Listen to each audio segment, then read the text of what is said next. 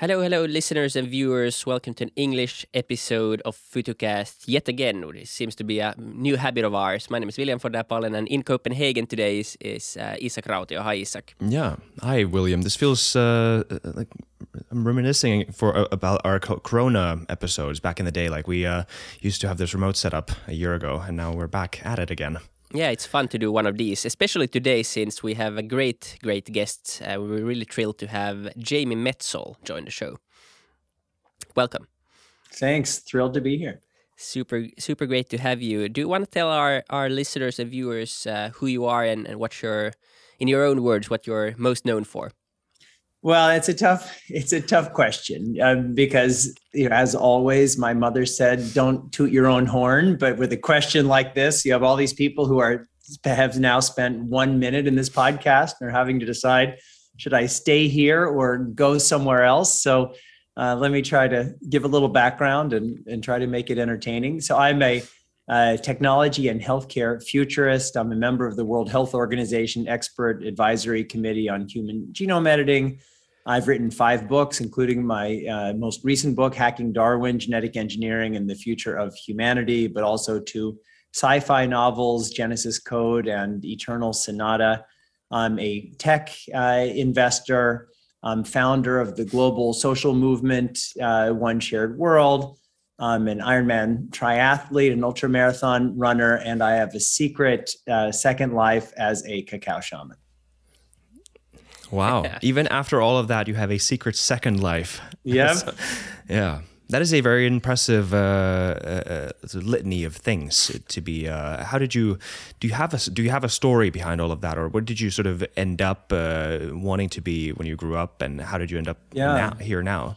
So I guess the story, maybe like a lot of people, is just an endless and boundless curiosity. And starting from when I was a little kid, I was always asking questions, why, and just exploring ideas to their logical limits. When I was in my freshman year of college, when I was 18, I met a classmate of mine who was at Brown University, a survivor of the Cambodian genocide, and was deeply inspired by his story. And that led me to go, when I was 18, and work in a refugee camp on the Thai-Cambodian border.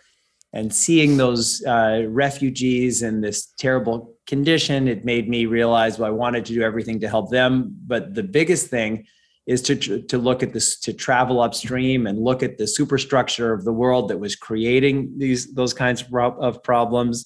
And that led me to work for the United Nations and for the United States government and the National Security Council and the State Department, trying to ask those big questions. And then when I was in the White House, my boss, Richard Clarke, was a person who later became famous for kind of being the Cassandra of 9-11, predicted it and tried to do everything to prevent it, but nobody would listen. And he always used to say, the key to efficacy in life is seeing around corners. And at that time, I really started to feel that the transformational technologies of the genetics and biotech revolutions were going to fundamentally transform life. So I started educating myself, writing about that. I did a lot, testified before Congress, and I felt my messages weren't getting through. So I wrote my sci-fi novels. And when I was on book tours for those novels, explaining the science to people in my terms, I realized that the people had a sense something big was happening, but they didn't know the story. And so that was what inspired me to write Hacking Darwin. And then in that process, was recruited by Dr. Tedros and the WHO to be part of the WHO Expert Advisory Committee on Human Genome Editing. And then through that process, and I didn't mention this in my self-intro, in the earliest days of the pandemic, looking at the available evidence, I determined really very quickly that while I didn't know the origins of the pandemic, I thought it was pretty likely that it did not begin at the Huanan seafood market in Wuhan, and that led me to become one of the leaders of the world effort to call for a full investigation into pandemic origins and to raise the possibility of a lab incident origin for the pandemic. And so my work on that has been featured in most every newspaper in the world and elsewhere.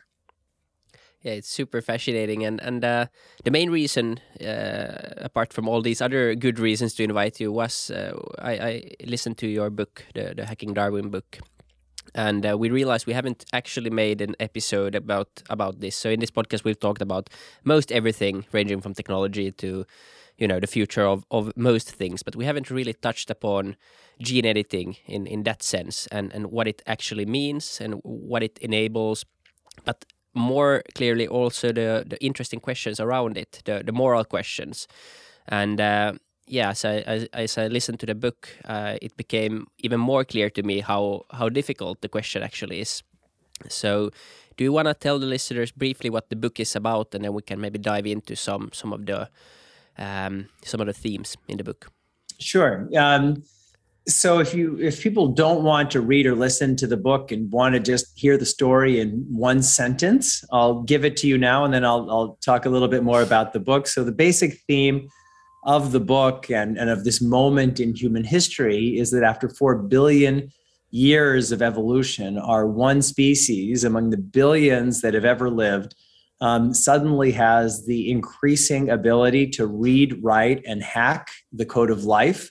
It's going to fundamentally transform every aspect of our lives and our world, and we're not ready for it. And we have to make sure that these technologies, which have tremendous potential to bring a lot of good to help ourselves and the world, they could also do a lot of harm if we aren't careful and we don't make sure that we apply our most sacred values to guide the application of our most powerful technologies. I mean, that's essentially what the book is about. The book itself just lays out the case for why that is. It basically says that the genetics revolution is an exponential technology. It's not just genome sequencing, but it's the reading, writing, and hacking of the code of life. The applications, certainly people are familiar with the healthcare applications, the transition from generalized medicine based on population averages to precision or personalized healthcare based on each person's individual biology. But in that transition, we'll all have our whole genome sequenced. We'll have massive data sets of people's genetic or genotypic and life or phenotypic information.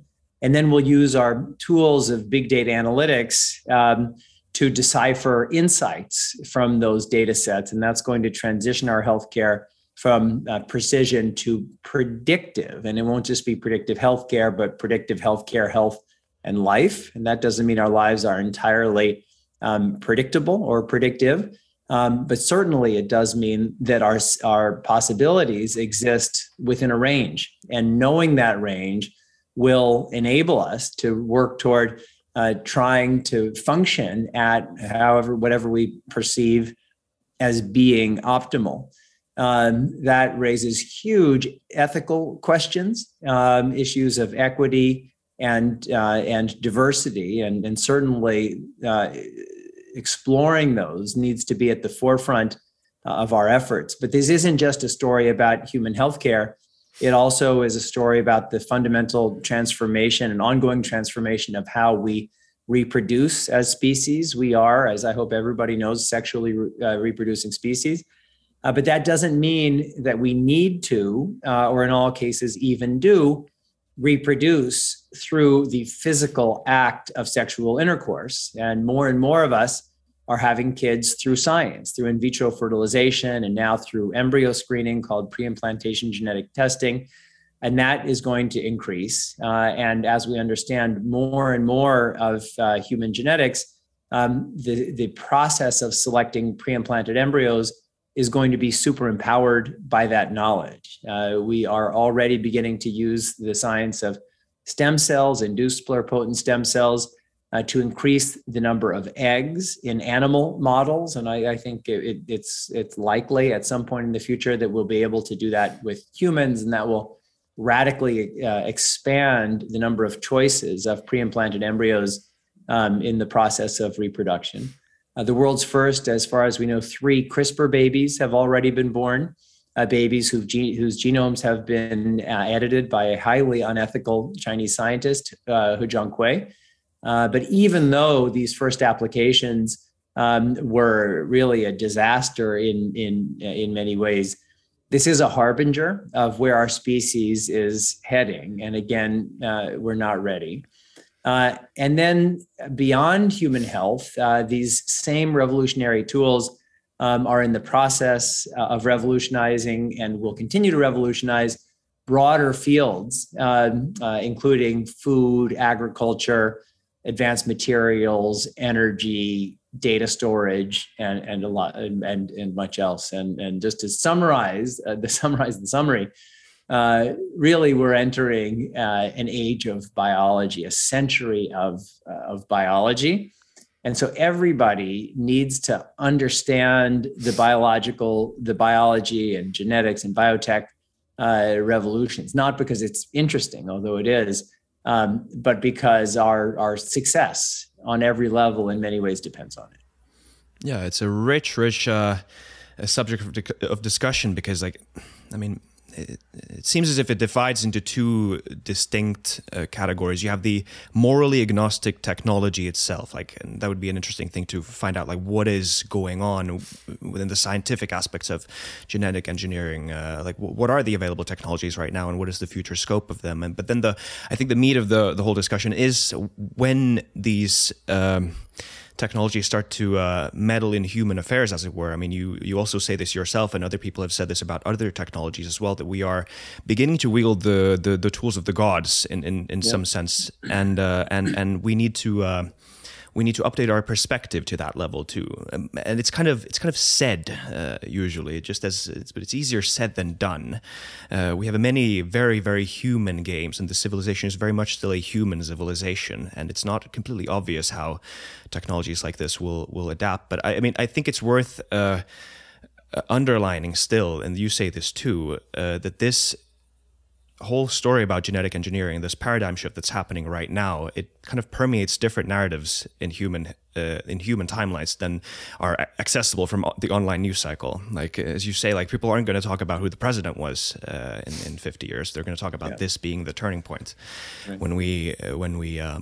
Let's get into I think the technology part is interesting first, to actually find out what is available now. How does gene editing work?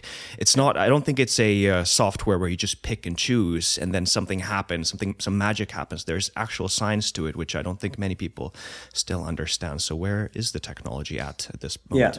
Yeah. So a lot of great points embedded in what you just said. First, obviously, I completely agree. These technologies are tools. It's up to us to figure out whether these tools how they will be used, and whether they'll be used to advance what we hopefully consider as positive values, or whether they'll be abused in some ways that has the potential to undermine our humanity.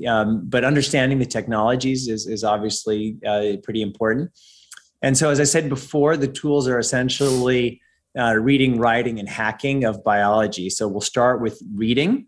As I'm sure your listeners know, there are 4 what we call, it's a shorthand letters, A, C, T's, and G's in our genome, 3 billion base pairs. And so genome sequencing is our ability to read the code, just actually even to see what the code is. And that comes from decades of research. The first human genome was read in 2003 as a result of the international collaboration known as the Human Genome Project, although that was for humans. There had been other genomes that had been read earlier. The cost of genome sequencing is going way down. At that time, there are debates about how much it costs, but I think $1 billion is a fair thing to say of what the first human genome cost. And now it can be done for $100. So that's a decrease much faster than Moore's law. It's highly exponential. And so that certainly ubiquitous genome sequencing unlocks a lot of other things. As a matter of fact, we're seeing it right now with the Omicron variant and just everything is our ability to sequence. But then following sequencing is understanding, because just getting a readout of billions of letters is only useful if we can make sense of it. And making sense of that is beyond the brain function capacity of any individual human. And so understanding that is, it's connected to bringing together both our knowledge and the tools of AI and machine learning. And with that, then we're able to increasingly hack the code of complex genetics. And anyone who has an mRNA vaccine, you're a beneficiary of that, because we're just giving a new set of instructions to our cells to create a protein, in this case, the spike protein on the SARS, equivalent to that on the SARS-CoV-2 virus, that is just, our bodies weren't originally designed to create. So reading is a big piece of it. And then there's the hacking. And so genome editing tools have been around for a while. CRISPR is the most well-known, but it's not the first.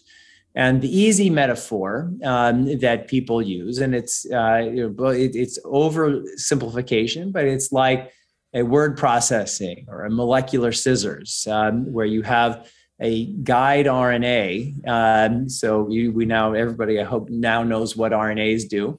Yeah, they can Google it. Well, just that you have these now mRNA vaccines in your bodies, so hopefully you should know what it is. Yeah. So basically, the messenger RNA it takes the instructions from your genome, which is in your cell's nucleus, to the ribosomes, which are in kind of the equivalent of the egg white, because that's the genetics is your genome provides instructions for your cells to create proteins, and so the RNAs are delivering those proteins. So in this case, the RNA delivers a molecular scissors, and you can just create an instruction. Here's what I'm looking for, and it'll be a certain code. And then with the CRISPR-Cas9, you go there, and then it makes on the target cells, hopefully, a double-stranded cut. And then when there is the cut, then the genome has its natural repair mechanism. So it'll either cut something out, it just repairs back with that thing missing, or you can deliver a little snippet of genetic code, and if it fits, it'll just grab it and put that there. So it was better, faster, cheaper than anything that had come before. But already there's tons of innovations, prime editing, base editing, that are much more precise, that don't involve that kind of cutting. So genome editing is just getting better, faster, easier.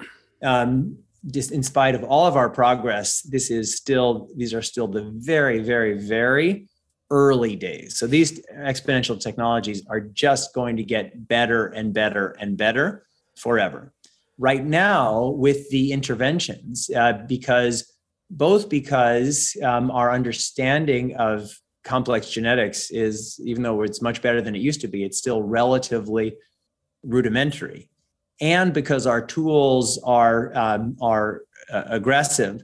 And because it's hard to make multiple changes at once, and we don't yet know what the outcomes will be, we're moving on a spectrum from simpler to more complex in our understanding and in our capacity for interventions. That's why there's a higher level of comfort in interventions in non-human life, whether plant or animal, and we're certainly seeing that. But forever, we're going to be moving along this spectrum with both greater understanding of not just genetics, but of complex systems biology, and a greater ability to intervene. And that is going to happen along all of the ways that I described earlier. Yeah. How much do you think the fact that the mRNA vaccine has been so efficient and was delivered that fast, how much do you think it will accelerate the adoption of these kinds of technologies? Because I remember a few years ago already, when somebody talked about CRISPR and talked about these kinds of things, it was kind of the image in your head was kind of some random guys in a garage doing some. There's a good documentary on Netflix of some guys trying to solve HIV and stuff like that, and it seemed really scary. Crazy guys, yes. And then you have kind of this, and this is the best and most efficient response, and we create something this quickly. So how much of a validation is it for this space, do you think? I think it's a lot in two ways. First, just people have literally brought the genetics revolution into their bodies in a deeply personal and beneficial way. And so I think people just get it. That doesn't mean they know every detail, but they kind of get something big and profound is happening here. They get the mRNA vaccines are fundamentally different from the earlier vaccines, like the polio vaccine, which was a dead or attenuated virus. This is kind of hacking genetic code. So that's certainly one way. And then secondly, the mRNA platform itself isn't just about delivering vaccines. It's about delivering a new set of instructions to cells. And so the implications of that are huge. In healthcare, tons of work now being done on using mRNA platform to address lots of different cancers, HIV, TB, malaria, even dementia, and other things. There are agricultural applications. So it's just a whole nother mode of intervention. And that doesn't mean that everything is going to be delivered through the mRNA platform. But I think people are getting this broader principle that life is hackable. And the only evidence you need is that almost 4 billion years ago, there was a single cell organism or a few single cell organisms, and it morphed into all of life. So we know there's a lot of play within biology. Yeah. Yeah. It seems as if we're beginning to traverse into the moral questions, relating to the applications in healthcare.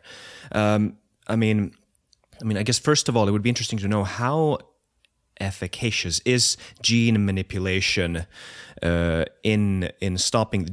We know this already. Do we know this already, that we can fix a lot of genetic ailments with just manipulating the genes? This might seem as an obvious question to some, but it's still I don't know if that's debated in medicine. And then, these are the early days of gene therapies, and this is kind of the second round.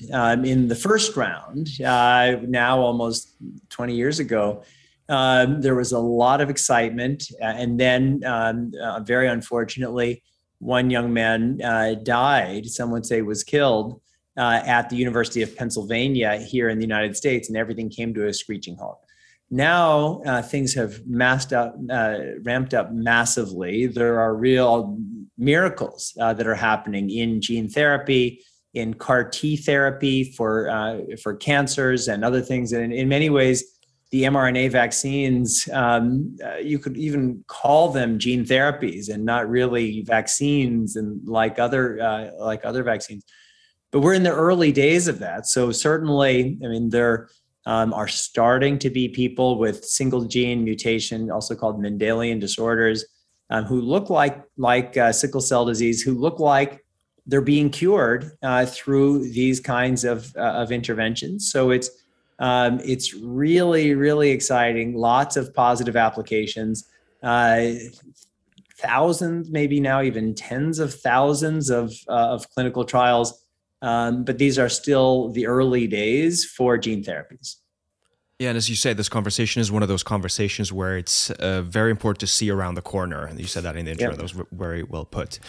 This is probably going to advance much quicker than we realize. Yep. But what about so fixing diseases is one. One question about that is, like, have there been any sort of side effects that have been discovered through these sort of gene editing things? It's hard to put into an example. I can't come up with one right now, but it's easy to imagine that manipulating a gene could have some unforeseen consequences on some other, not even necessarily within the wrong place.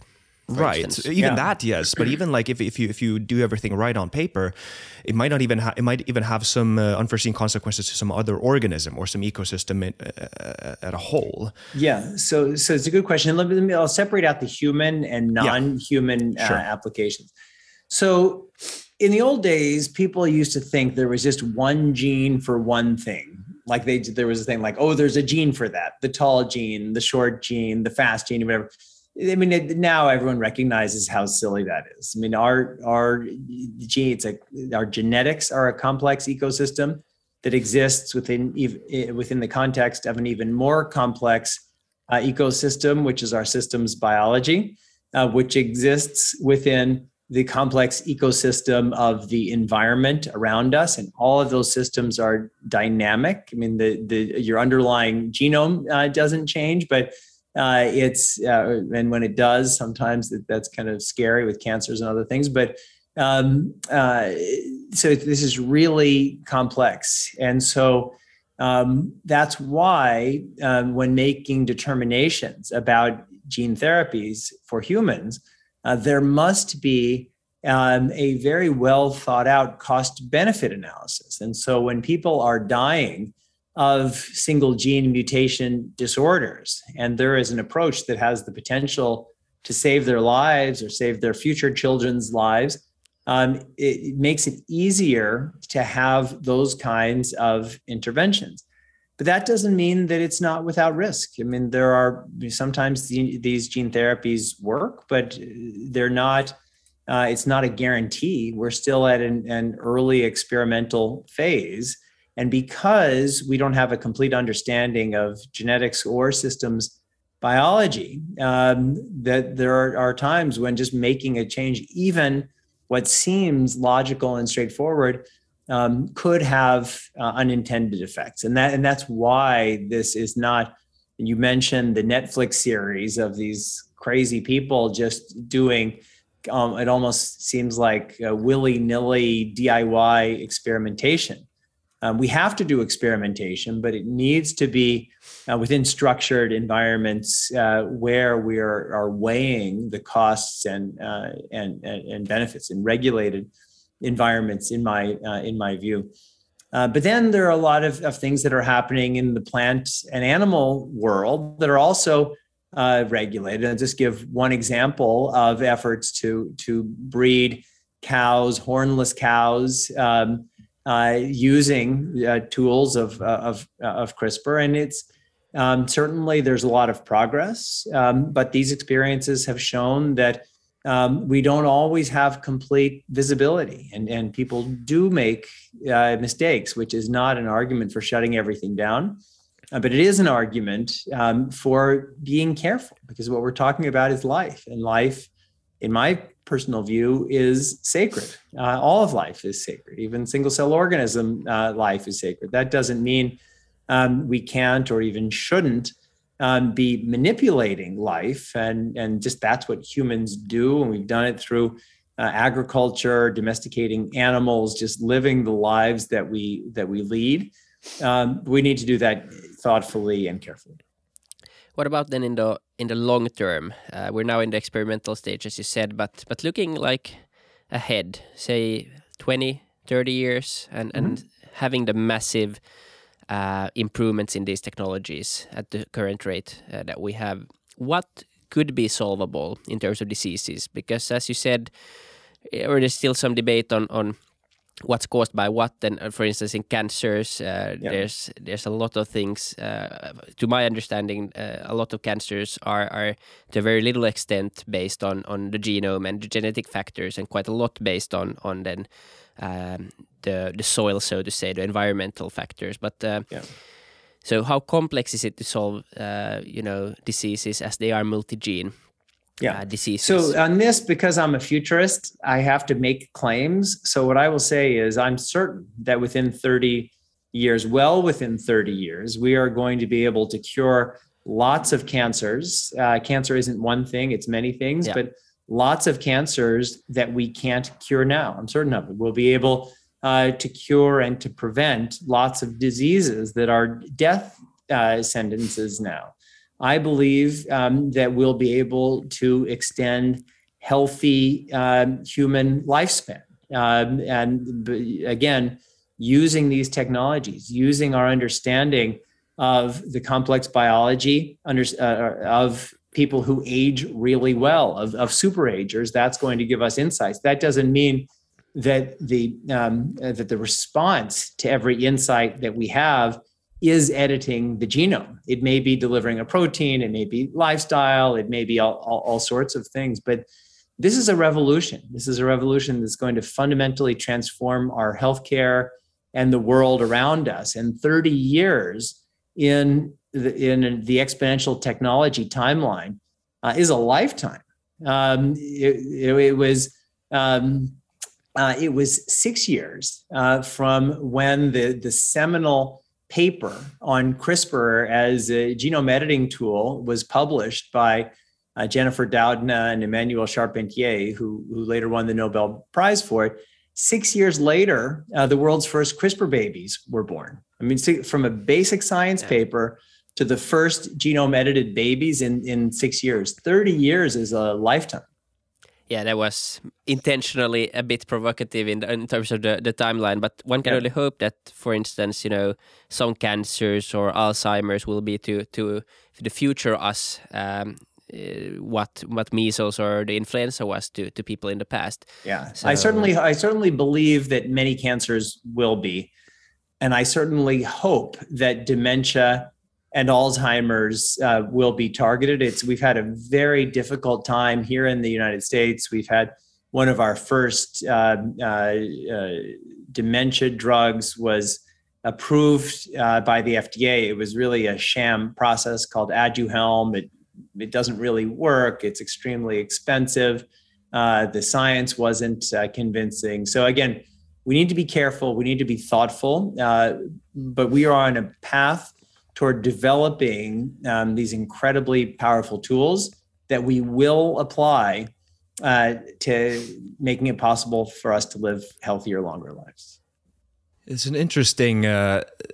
I think this is one example that illustrates how this sort of transcends modern human perspectives. I mean, it's not, we live in an age of reactive medicine in a sense, like as you also say, we go to the hospital with symptoms.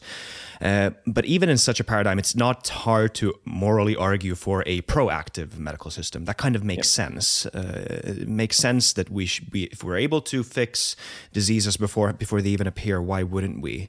But then when we start talking about improving humans, not even in any sort of disease sense, but in a human attribute sense, higher IQ, whatever sort of traits that are considered desirable or better in some in whatever context. That line seems quite blurry, and that when that moral argument starts to happen in practice, do you think about this? Like, I don't see this conversation happening right now, obviously because it's not available. The technology isn't happening. But do you think it might reveal something about humans that we don't really dare to admit to ourselves yet because we don't? Yeah. Two good points. First, I completely agree with you agreeing with me.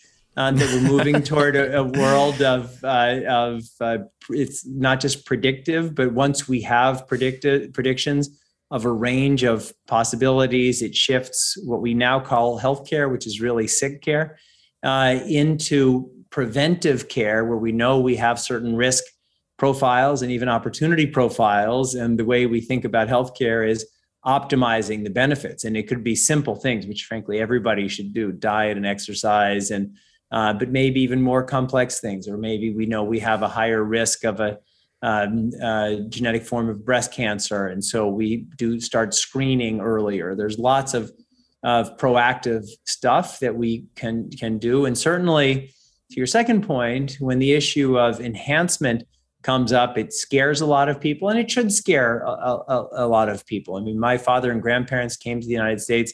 After the war, they were in Austria, and then they were displaced persons in Switzerland for 10 years and came to the United States in 1948. We're Jewish. So, it's certainly clear from my history what happens when somebody has a crazy view of what's better and worse, and some people are considered on one side of the line and other people are considered on the other side of the line. So we have to guard against those kinds of abuses. Having said that, we are already enhanced humans. So much of our lives are fundamentally different, not just from our ancestors' lives, but even from the lives of other people alive right now. I mean, people who have adequate nutrition when their mothers are pregnant and when they're kids just have better brain function than people who don't. And there are lots of people in this world who don't have that. And I mean, shamefully, we're all too comfortable with those differentials. So what I always tell people, if you're worried about inequality in the future, focus on inequality now so we'll know who we are when we get to that future. If we're perfectly comfortable with that differential now, it's almost absurd to be obsessing about some differential, which will be probably less in relative terms than what we're talking about today in the future. But having said that, I do think that parents will want to make those kinds of choices. If your parents are choosing from among, let's call it 10 pre-implanted embryos in a lab, they're going to want, and if they have that information, they'll want to know, well, which of these pre-implanted embryos has the greatest chance to thrive, to live a long and healthy life.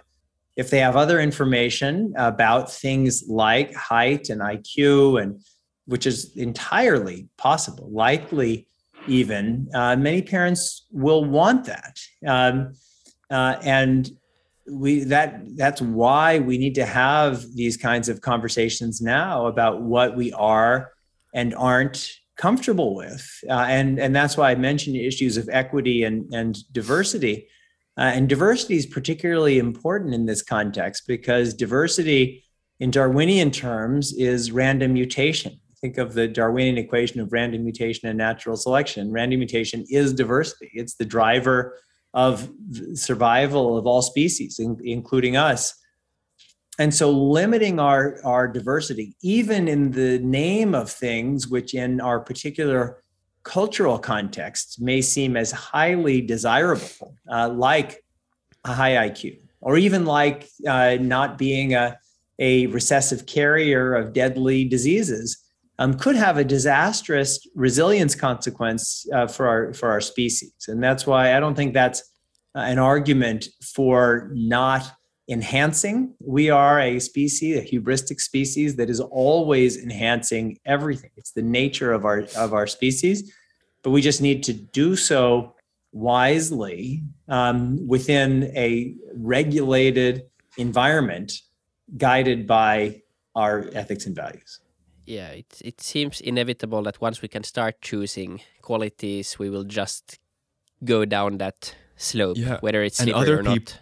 Yeah. Sorry for interrupting. Other people wanting it might make other people kind of feel forced to want it also. Yeah, kind of this game theoretic aspect of it, or one country allowing it will allow every country. We already have that. I write about in Hacking Darwin about my Korean friends describing the competition with the test taking and plastic surgery and all these kinds of things where everybody is getting plastic surgery as a high school graduation gift, and you don't want to be the person who looks funny, even though you look normal. And everybody is getting these tutors. China just banned special tutoring for kids because they didn't want to go down the Korea path, and lots of other countries do it, and so. We live in a competitive context. It's the nature of our species in many ways. And that's, again, why we need wise regulation. But there's a connected to my One Shared World work. Right now, we regulate on a national level, but the technologies that we're discussing here have implications on a international and global level. And so there's just a bit of a mismatch between what needs to be regulated and our ability to regulate. Yeah, how capable do you think we will be to solve that regulatory and ethical problem? Because there's, as you said, there are different maybe views also between countries and people, and as this is a global problem, and looking at our track record of creating maybe, you know, global climate policies or global AI ethics, it hasn't been great so far. No, so I'm the founder, as I mentioned earlier, of One Shared World. If people want to go to the website, it's oneshared.world. And that's the problem that I and we have identified, is that the biggest challenges that we face are increasingly common and global, but we don't yet have a framework for solving that entire category of problems. And until we do, it's guaranteed that we will fail in addressing each of its individual manifestations, whether that's AI governance or climate change or proliferating weapons of mass destruction or pandemics. It's structurally guaranteed that we will fail to address those challenges. And the reason is because the people who we have chosen to represent us in these processes, namely, primarily our governments, we've given them a job description of maximizing our national interest. And any national leader who announces that their job description is promoting the global interest will get kicked out immediately. I mean, we're here in the United States. It's the middle of this emerging Omicron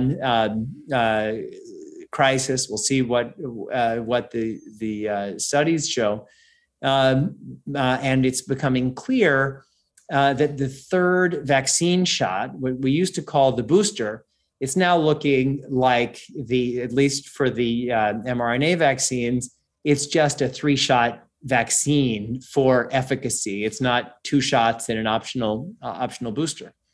But let's just and so the U.S. government has secured three shots and did it early on for everybody in the United States. But let's just say that right now, the president of the United States said, we've done the analysis and we think that these shots, that all of the shots that we have, either for people who've already had two or people who've had the opportunity to get vaccinated and have chosen not to for whatever ideological reasons, rather than waiting for those, we think that it's in our global interest to send all of those shots and all of that excess capacity to Africa, because this is obviously a global problem. I think that person would get kicked out of office. And we'd say, hey, wait a second, that's not the job that we hired you to do.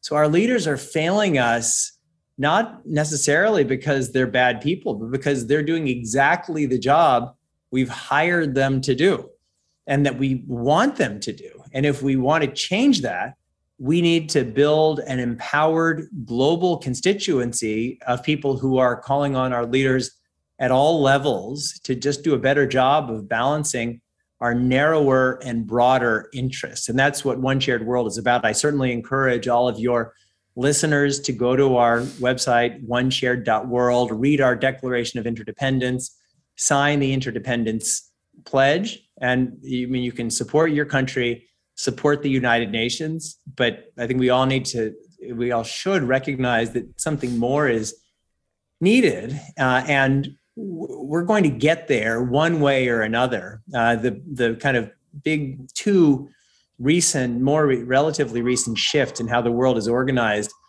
The first happened after the 30 Years' War in the middle of the 17th century through the series of activities that are collectively called the Peace of Westphalia, which established the foundation of what we now consider the modern nation state. And then through two world wars, we realized that a world just of competing sovereign states wasn't stable. And then at San Francisco and Bretton Woods and elsewhere created these international organizations, but still created, funded, and controlled by states. So there's this mismatch that I've described.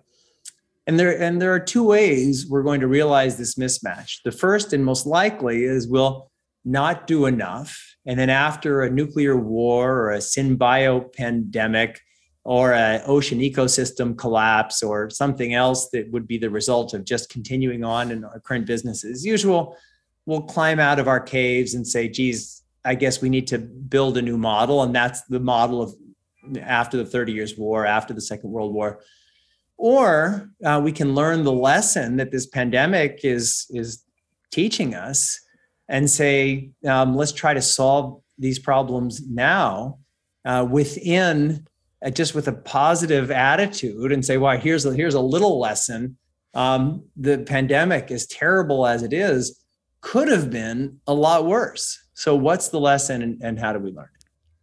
Yeah, it seemed the questions about the post-Bretton Woods world, they are very interesting because it is from this framework, it is hard to imagine what such a world would be like. And it's, I don't know, you mentioned a lot there, which would be very interesting to unpack. But I mean, there's this one thing. I'm just going to put this out there, and I don't know if you agree with this, but yeah.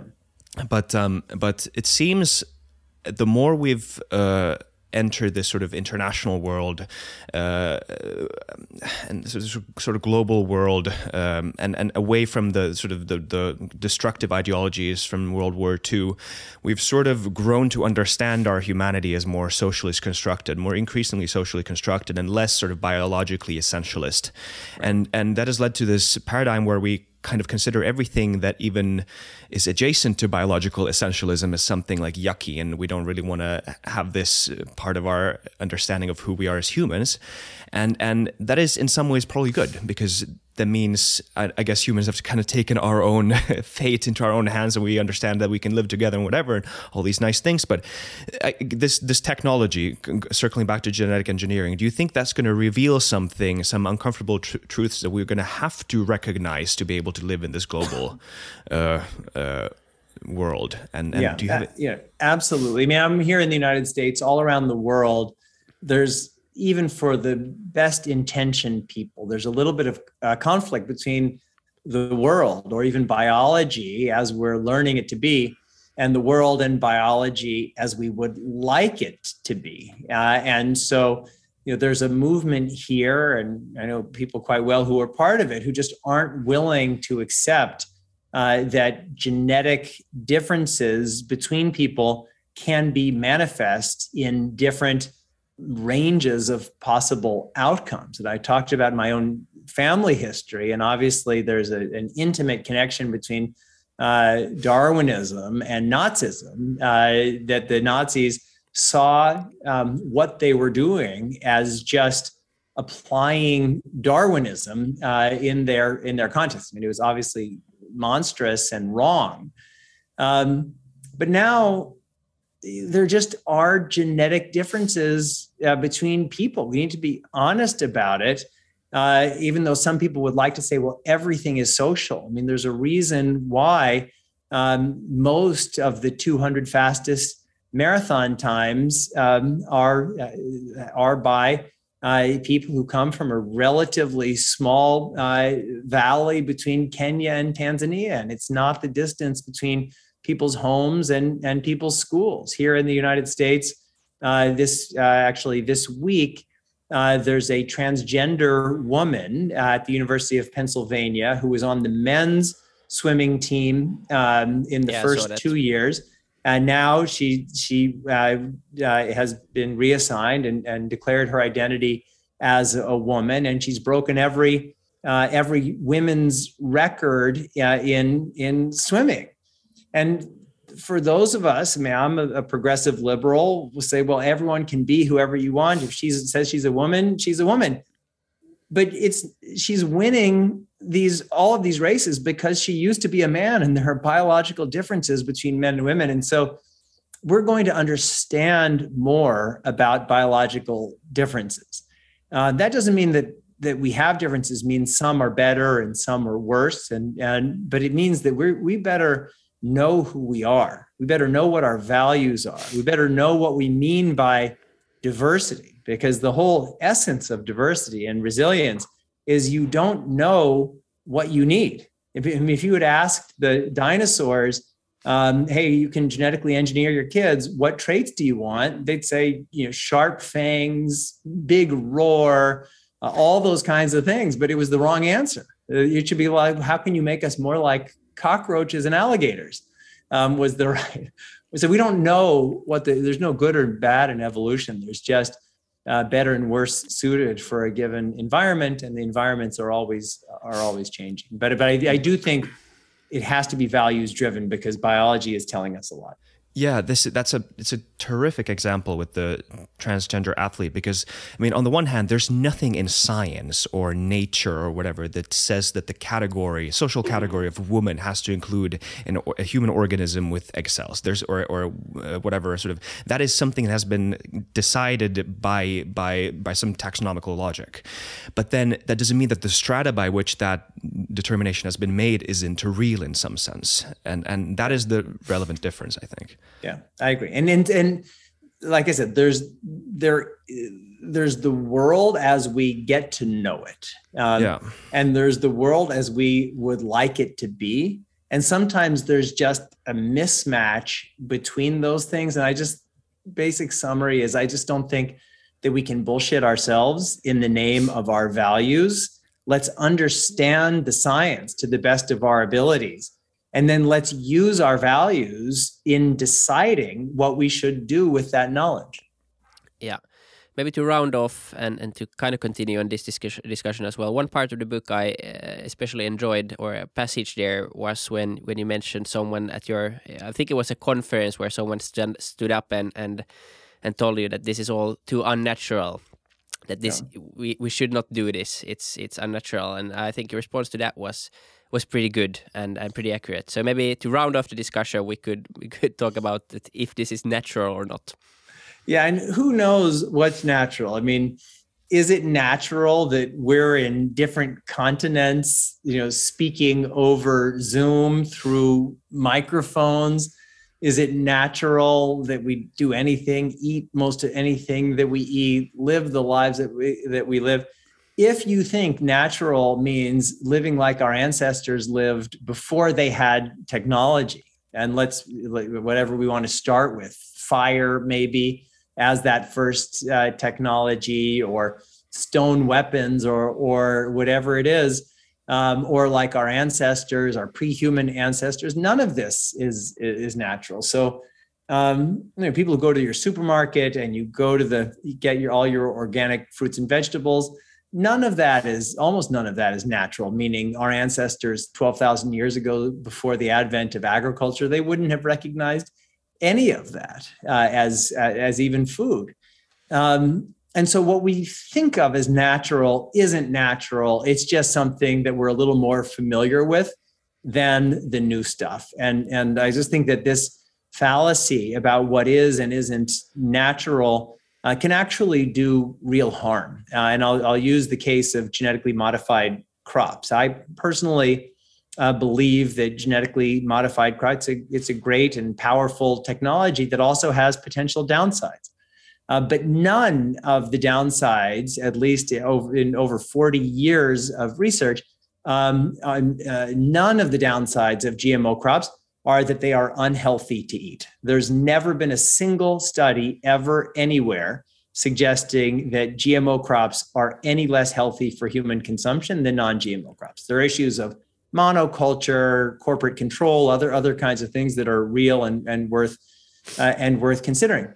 But because people have this cockamamie view of what is and isn't natural, so organic fruits and vegetables that come as a result of irradiating seeds with massive amounts of radiation, that's what's seen as natural. And GMO or CRISPR genome edited crops that maybe are better in some ways or achieving similar results, that's seen as unnatural. Because of that, then we have all of these blanket GMO bans. And then people in the developing world and in poor countries for whom agriculture is really their best ticket out of extreme poverty, they aren't able to use GM crops like golden rice that could actually save lots of lives. And so all these people end up dying because people have this sense, GM feels unnatural, and I can't really participate in a debate. I can't really defend it I just have a gut feeling that GM is unnatural. And again, I'm not saying that every application of genetic modification is good. I'm just saying that what we feel like, if the goal is, well, that we're going to have the test that feels natural versus that doesn't feel natural. And if the standard is, well, compared to our ancestors 30,000 years ago, then it's like, well, I guess sleeping in a bed, that doesn't seem natural. Air conditioning, that doesn't seem natural. A refrigerator, having a baby in a hospital, ultrasound, because anything and everything. So that's why I think we need to get over that division as an organizing principle. Yeah, I certainly hope that's not the mode in which we enter this new paradigm. Like, this is not, that can't be our sharpest critique. No, I don't think so either. No. Listen, it's been a pleasure having you on. Pleasure. I think for my part, I could continue for a long time, but we'll let you get on with your day. And if you want to read more about these topics, do check out Hacking Darwin, for instance. And if you have any other places you want people to find you on, now is your chance. Yeah, perfect. Well, the easiest place is just to go to my website, jamiemetzl.com, jamiemetzl.com. And there you can link to everything, my books. I've got all of my stuff on COVID origins. You can link to the One Shared World site. And then you can also follow me on Twitter. Same thing, at Jamie Metzl. Perfect. We'll put the links in the description as well. But thanks so much for joining the show. It's really been my pleasure, guys. Enjoyed the conversation. Thank you very much, Jamie. Thank you. And thanks to everyone who tuned in for the conversation. See you in the next one. Bye-bye. Bye-bye. Stay safe, guys.